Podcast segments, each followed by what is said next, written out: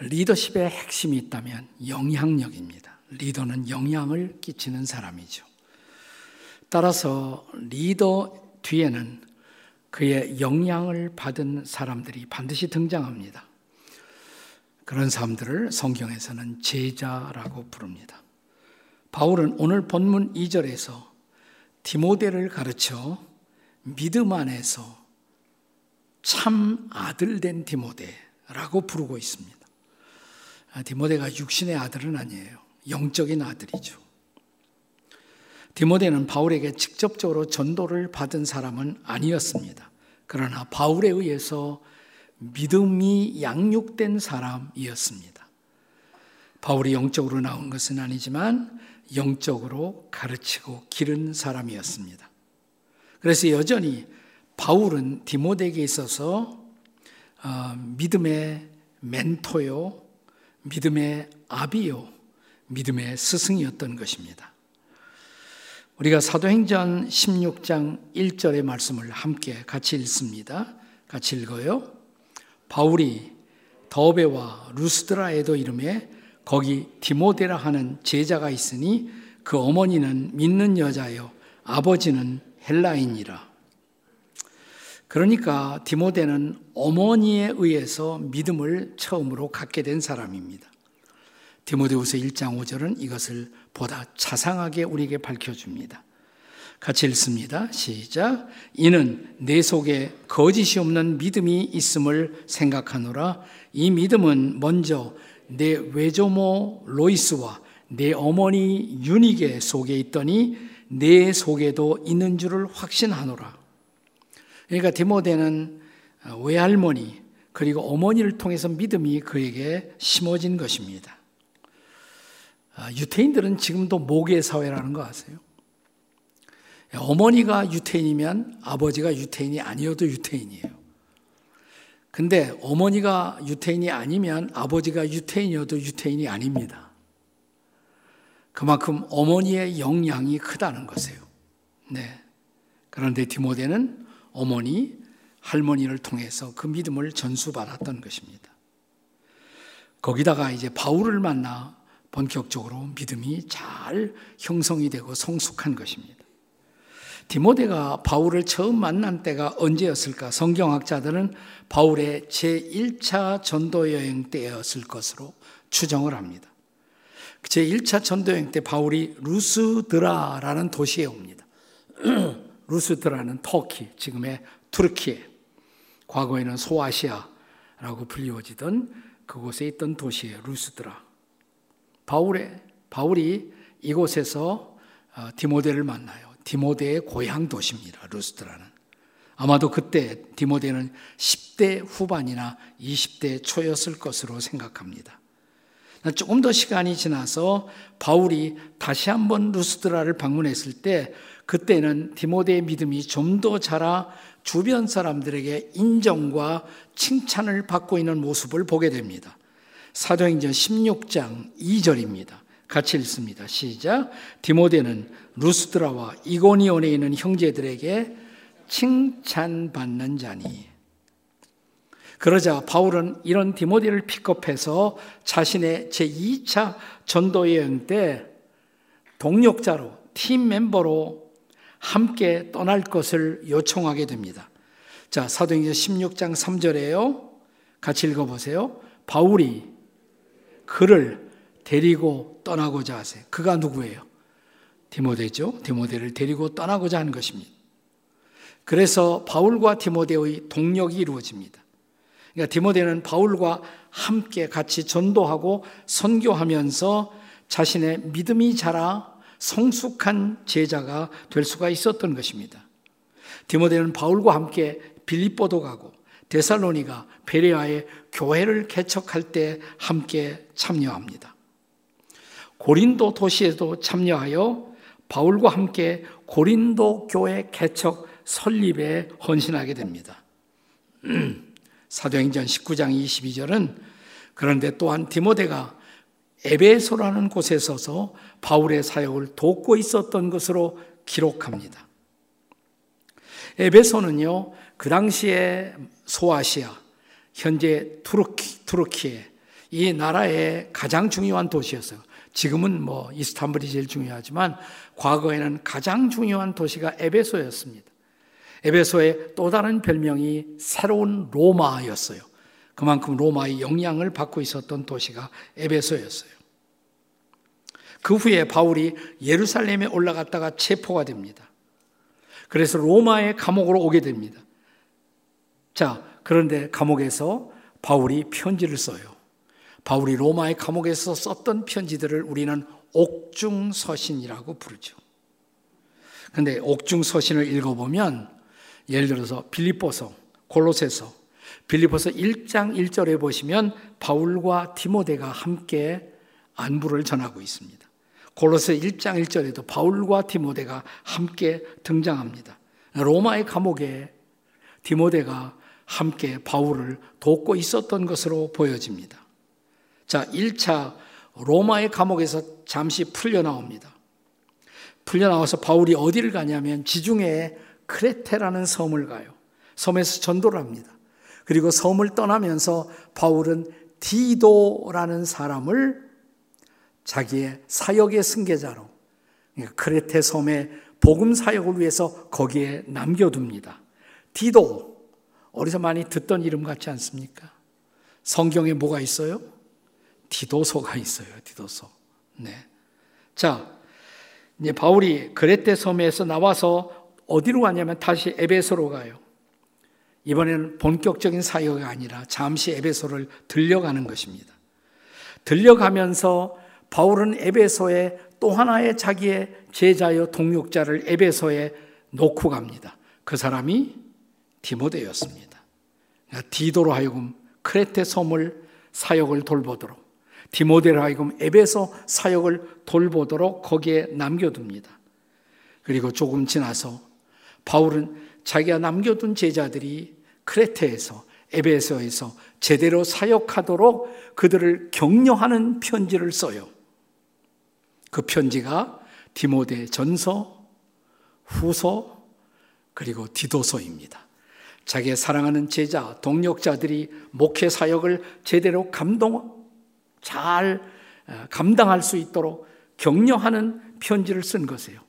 그래서 이 세 권의 편지, 디모데 전서, 후서, 디도서를 가리켜서 목회 서신, 바울의 목회를 승계받은 그들이 이 사역을 잘 감당할 수 있도록 격려하기 위한 편지다 그래서 목회 서신이라고 부르는 것입니다.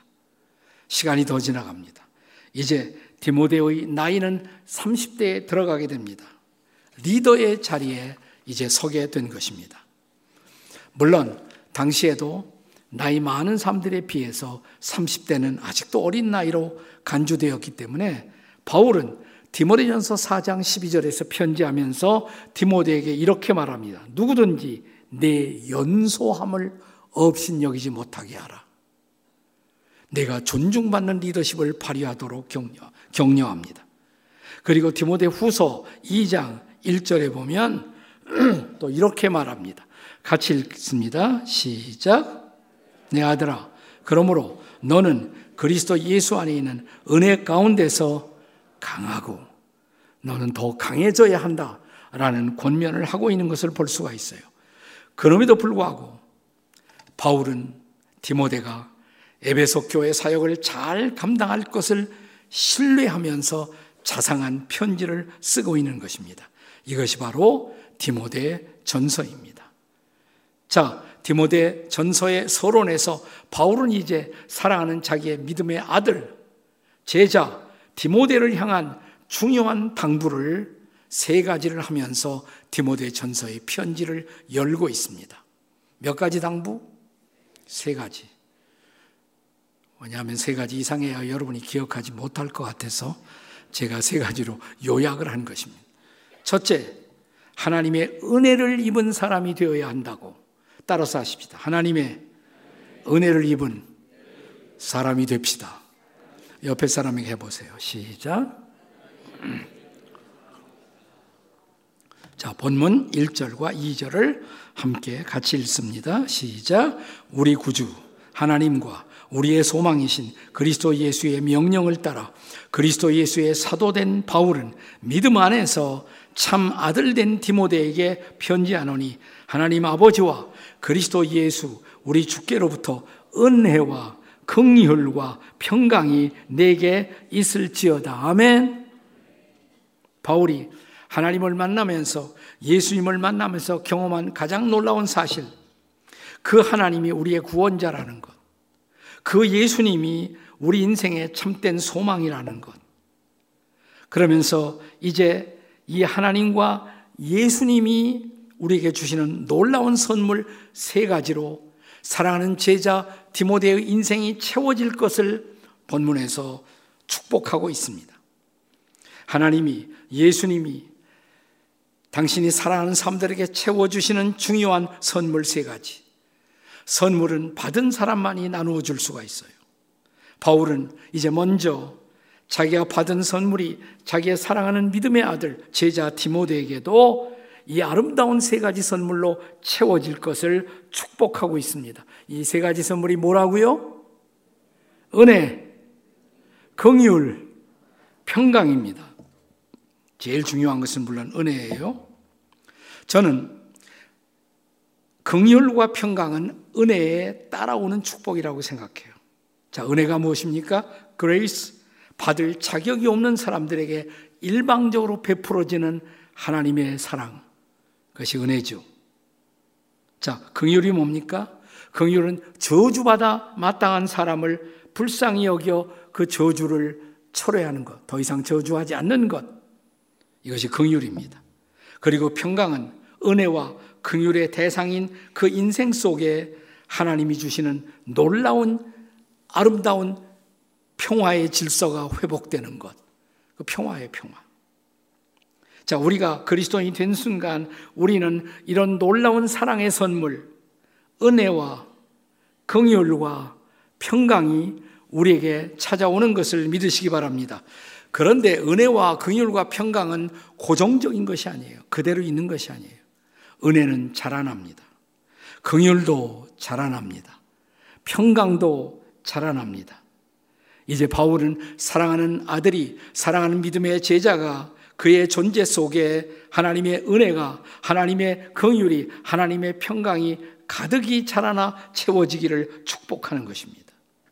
나는 오늘 특별히 청바지 선대를 맞이해서 우리의 사랑하는 자녀들, 우리의 다음 세대들에게도 하나님이 주시는 이 세 가지 선물, 은혜와 평강과 긍휼이 채워질 수 있기를 주님의 이름으로 축원합니다. 아멘. 자, 바울이 당부하는 두 번째 당부. 첫째는 하나님의 은혜로 온전히 채워지는 것. 하나님의 은혜 입은 사람이 되는 것. 두 번째는 하나님의 말씀으로 선한 싸움을 싸우도록 당부하고 있습니다. 따라서 하실까요? 하나님의 말씀으로 선한 싸움을 싸웁시다. 자, 옆에 사람에게 해보세요. 시작. 하나님의 말씀으로 선한 싸움을 싸웁시다. 18절 말씀을 함께 같이 읽겠습니다. 시작. 아들 디모데야, 내가 내게 이 교훈으로서 명하노니 전에 너를 지도한 예언을 따라 그것으로 선한 싸움을 싸우며 네, 여기 전에 너에게 지도했던 예언 예언의 말씀이죠. 그 말씀을 따라 선한 싸움을 싸우기를 기도한다. 자, 디모데가 아마도 지도자가 되기 위해서 장로들의 모임 혹은 지도자들의 모임에서 안수를 받았을 것입니다. 우리는 그것을 디모데후서 1장 6절에서 알 수가 있어요. 같이 읽겠습니다. 시작. 그러므로 내가 나의 안수함으로 내 속에 있는 하나님의 은사를 다시 부릴 듯하게 하기 위하여 그러니까 지도자들에 의해서 디모데가 안수 받을 때 동시에 어떤 말씀을 받았을 거예요. 그 말씀을 붙들고 내가 선한 싸움을 잘 싸우라고 지금 권면하는 것입니다. 저도 주례를 많이 합니다만은 주례할 때 신랑 신부에게 말씀을 주잖아요. 어느 날 그들을 만나서 내가 주례할 때 주었던 그 말씀을 잊지 말고 그 말씀을 붙들고 살면 좋겠다고 권면하잖아요. 그런 식이에요. 네가 안수받을 때 너희가 너희가 받았던 말씀, 그 예언의 말씀을 붙들고 너는 선한 싸움을 싸워야 한다고. 근데 여기서 말씀을 예언의 말씀이라고 그랬어요. 사실 예언의 말씀이라는 것은 성경 말씀의 별명이에요. 성경은 오늘을 향한 메시지를 우리에게 주시고 있습니다만은 오늘뿐만 아니라 내일 어떻게 살 것인가, 미래를 어떻게 살 것인가를 또한 우리에게 지시하고 있습니다. 그런 의미에서 성경은 또한 예언의 말씀인 것입니다. 자, 베드로후서 1장 19절 같이 읽습니다. 시작. 또 우리에게 더 확실한 예언이 있어 어두운 데를 비치는 등불과 같으니 어두운 데를 비치는 등불처럼 하나님의 예언의 말씀이 우리에게 주어졌다는 것입니다. 그래서 그 다음 절 20절에 보면 성경의 모든 예언을 너희들은 주의하고 주목하고 살아야 한다고. 그렇습니다. 성경은 오늘 현재 우리가 어떻게 살아야 할 것인가를 교훈할 뿐만 아니라 내일 미래를 어떻게 대비하고 살 것인가를 가르칩니다. 그래서 성경은 예언의 말씀입니다. 이 말씀을 붙들고 우리의 미래를 설계하면서 선한 싸움을 싸워야 한다라고 말하는 것입니다. 신앙생활은 넓은 의미에서 말하자면 하나의 싸움입니다. 왜냐하면 우리가 하나님을 믿고 예수님을 구주로 받아들인 그 순간부터 우리에게는 대적 마귀가 찾아와요. 우리가 하나님의 자녀된 것을 싫어하는 존재, 우리가 하나님의 자녀로서 살아가는 것을 방해하기를 원하는 우리의 대적 마귀가 찾아와 우리에게 싸움을 거는 것입니다. 악한 영의 공격이 시작되는 것입니다. 그래서 에베소 6장 12절은 어떻게 말합니까? 우리는 지금 싸우고 있다고. 우리의 씨름 혹은 우리의 싸움은 혈과 육을 상대하는 것이 아니라 우리는 누구를 상대하고 있다? 하늘에 있는 악의 영들을 상대하고 싸우고 있다고. 그래서 신앙생활은 전쟁이에요.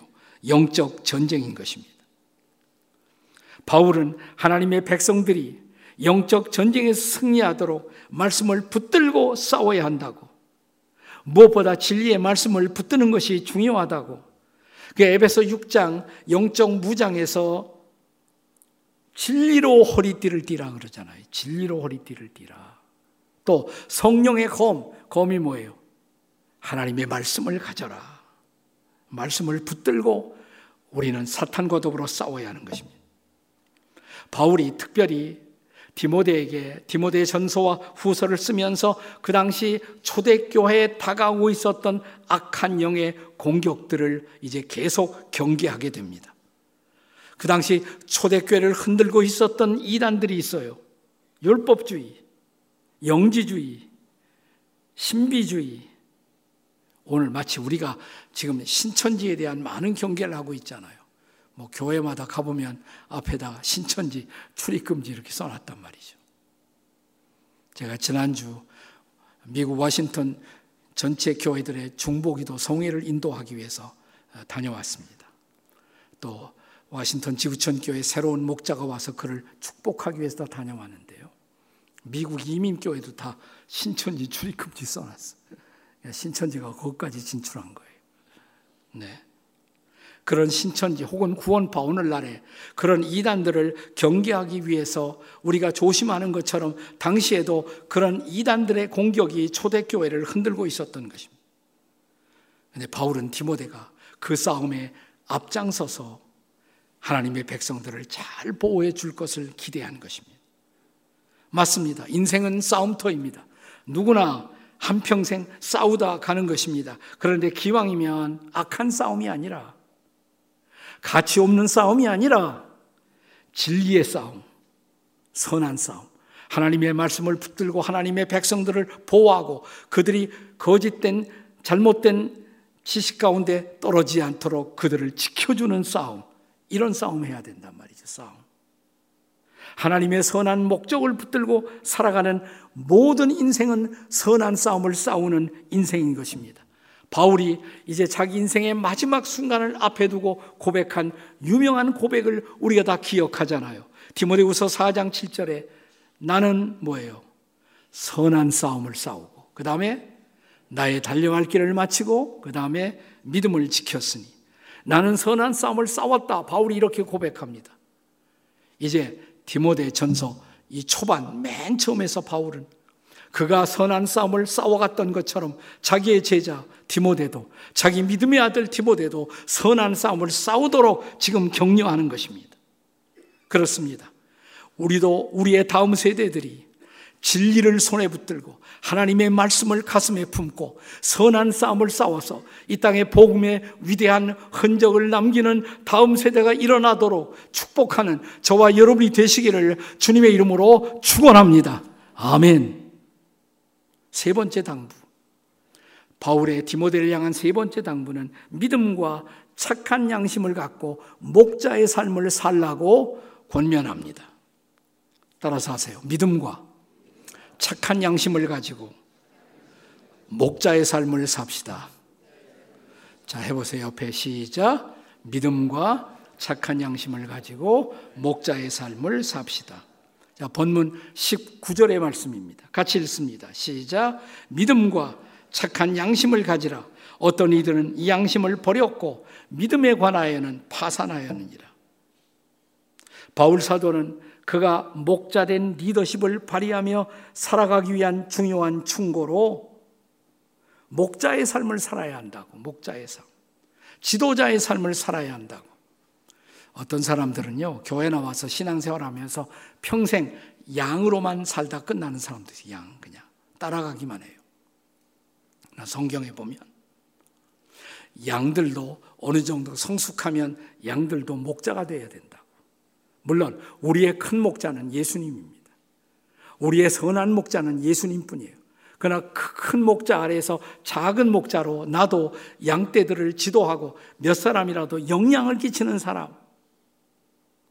그것이 우리 교회 목장교회 철학이란 말이죠. 그래서 성숙한 평신도는 다 목자가 돼야 된다고 이제. 근데 바울은 목자의 삶에서 가장 중요한 것 두 가지가 있다고. 믿음과 착한 양심이 있어야 된다는 것입니다. 믿음도 그냥 있는 것이 아니라 믿음이 자라야 돼요. 세월은 흐르는데 믿음이 자라지 않는 사람들이 있어요. 믿음은 예수 믿고 구원받기 위해서만 필요한 것이 아니라 신앙 생활을 위해서도 우리의 믿음은 계속적으로 필요하고 믿음은 지속적으로 자라가야 하는 것입니다. 우리가 잘 아는 유명한 히브리서 11장 6절의 말씀 기억하시나요? 다 같이 시작. 믿음이 없이는 하나님을 기쁘시게 못하나니 하나님께 나아가는 자는 반드시 그가 계신 것과 또한 그가 자기를 찾는 이들에게 상 주시는 이심을 믿어야 할지니라. 구원받기 위한 믿음이 아니라 상 받기 위한 믿음도 필요해요. 자, 히브리서 11장 6절인데 히브리서 11장에 등장하는 모든 믿음의 선배들, 우리의 자랑스러운 선배들, 그들은 믿음으로 살았다는 것이죠. 믿음으로 아브라함은 믿음으로 이삭은 믿음으로 야곱은 믿음으로 요셉은 믿음으로 모세는 날마다 믿음으로 살았다는 것입니다. 날마다 믿음으로. 네. 믿음과 함께 선한 싸움에서 승리하고 우리가 아름다운 리더십, 목자의 삶을 살아가기 위해서 믿음이 자라는 것과 함께 또 하나 필요한 것 착한 양심이에요. 착한 양심. 믿음은 있는데 양심이 작동하지 않는 사람들이 가끔 있습니다. 여러분, 성경에서 양심이라는 것을 연구해 보면 우선 양심의 뜻은 두 가지 단어의 합성어예요. 함께 안다. 하나님과 함께 안다. 그 양심이에요. 하나님과 함께 안다. 여러분, 양심은 바로 하나님의 음성입니다. 하나님의 음성이에요. 하나님이 들려주는 음성. 우리가 하나님이 기뻐하지 않는 일을 하려고 할 때 우리의 양심에 찔림을 받잖아요. 안 돼. 하나님의 음성이에요. 그것이 바로 하나님의 음성이에요. 근데 성경을 읽어보시면 양심은 약해질 수가 있어요. 양심이 약해질 수가 있어요. 양심이 악해질 수도 있어요.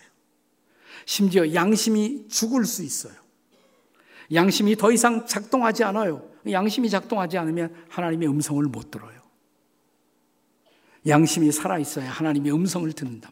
날마다 양심으로 하나님의 음성을 듣고 하나님께 순종하는데 양심이 흔들려요. 양심이 병들어요. 양심이 죽어가요.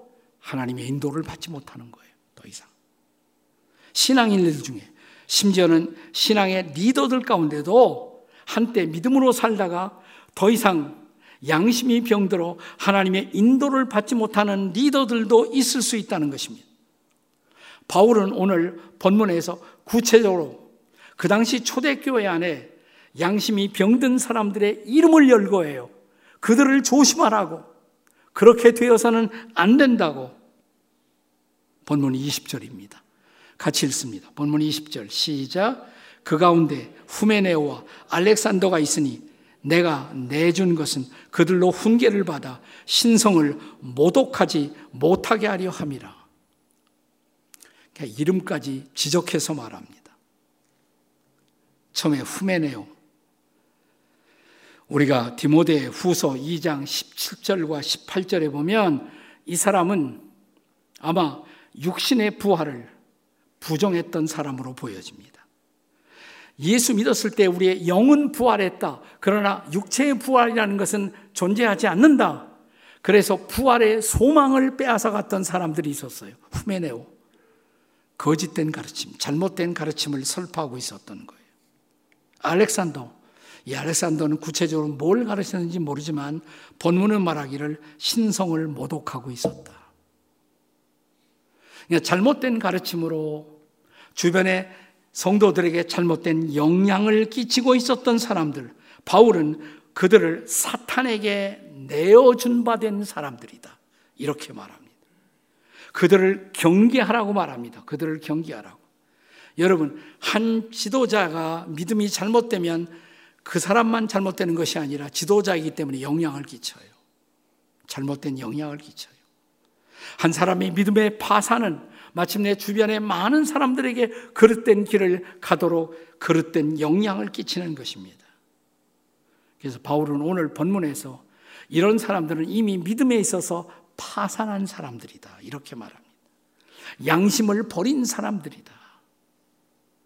내가 교회 바깥에 있는 사람들은 상관할 바 아니지만 그들은 교회 안에 있기 때문에 더욱 이런 인물들을 경계해야 한다. 바울이 이렇게 말합니다. 고린도전서 5장 13절의 말씀을 한번 같이 읽겠습니다. 시작.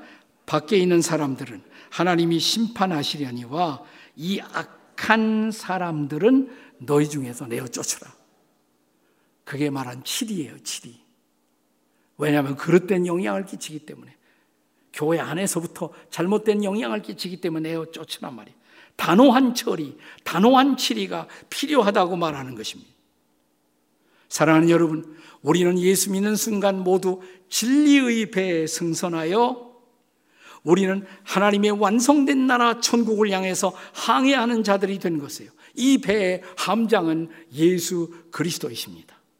오직 우리의 함장 되시는 그리스도만 바라보고 그분을 기쁘시게 하며 그분이 가르치는 리더십에 따라서 인생의 거친 항해 속에 마침내 승리하는 사람들, 그리고 승리하는 다음 세대들을 일으키는 사람들, 저와 여러분이 우리가 걸어가는 믿음의 항해 속에서 우리 뒤에 거룩한 세대, 아름다운 세대, 믿음으로 바르게 세워진 세대가 일어날 수 있도록 그들을 축복하고 세우는 이 사명 감당하는 저와 여러분이 되시기를 주님의 이름으로 축원합니다. 선한 목자의 사명 감당하고 목자의 영향을 끼치는 저와 여러분이 되는 이 주일이 될 수 있기를 주님의 이름으로 축복합니다. 여러분 시간 계시면 교회에서 다른 거 하지 마시고 다음 세대를 기르는 일에 좀 헌신 좀 하세요. 헌신 좀 하세요. 여기 중학생, 고등학생들 아까 찬양한 이 아름다운 형제 자매들 가르치고 격려하고 세워주고 내 인생 속에 거룩한 영향을 끼친 다음 세대를 말할 수가 있는 사람들. 저와 여러분이 그런 리더가, 그런 성숙한 리더가, 그런 목자가 되어 주시기를 주님의 이름으로 축원합니다. 아멘. 기도하시겠습니다.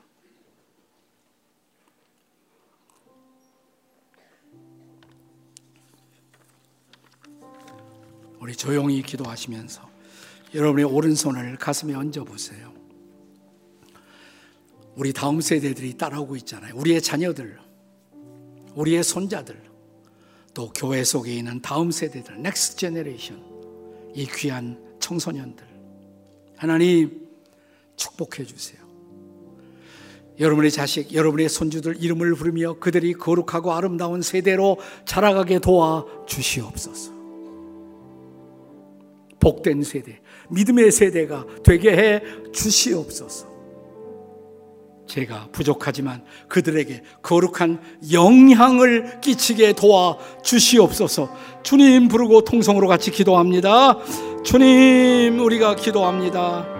우리를 따라오고 있는 다음 세대들, 그들 가운데서 믿음의 세대가 일어나고, 거룩한 세대가 일어나고, 그래서 마침내 진리로 영향을 끼치고, 세대를 밝히는 아름다운 세대가 일어날 수 있도록 아름다운 디모데가 일어나도록 도와 주시옵소서. 인도해 주시옵소서. 아버지, 부족하지만 저희들을 통해서 다음 세대, 제2, 제3, 제4의 디모데들이 일어나게 도와 주시옵소서. 내 아들아, 내 믿음의 아들아, 라고 말할 수 있는 나의 제자야, 디모데야 라고 말할 수 있는 다음 세대를 우리가 가는 신앙의 행로 가운데 남길 수 있는 당신의 백성들이 되게 해 주시옵소서. 예수님의 이름으로 기도합니다. 아멘.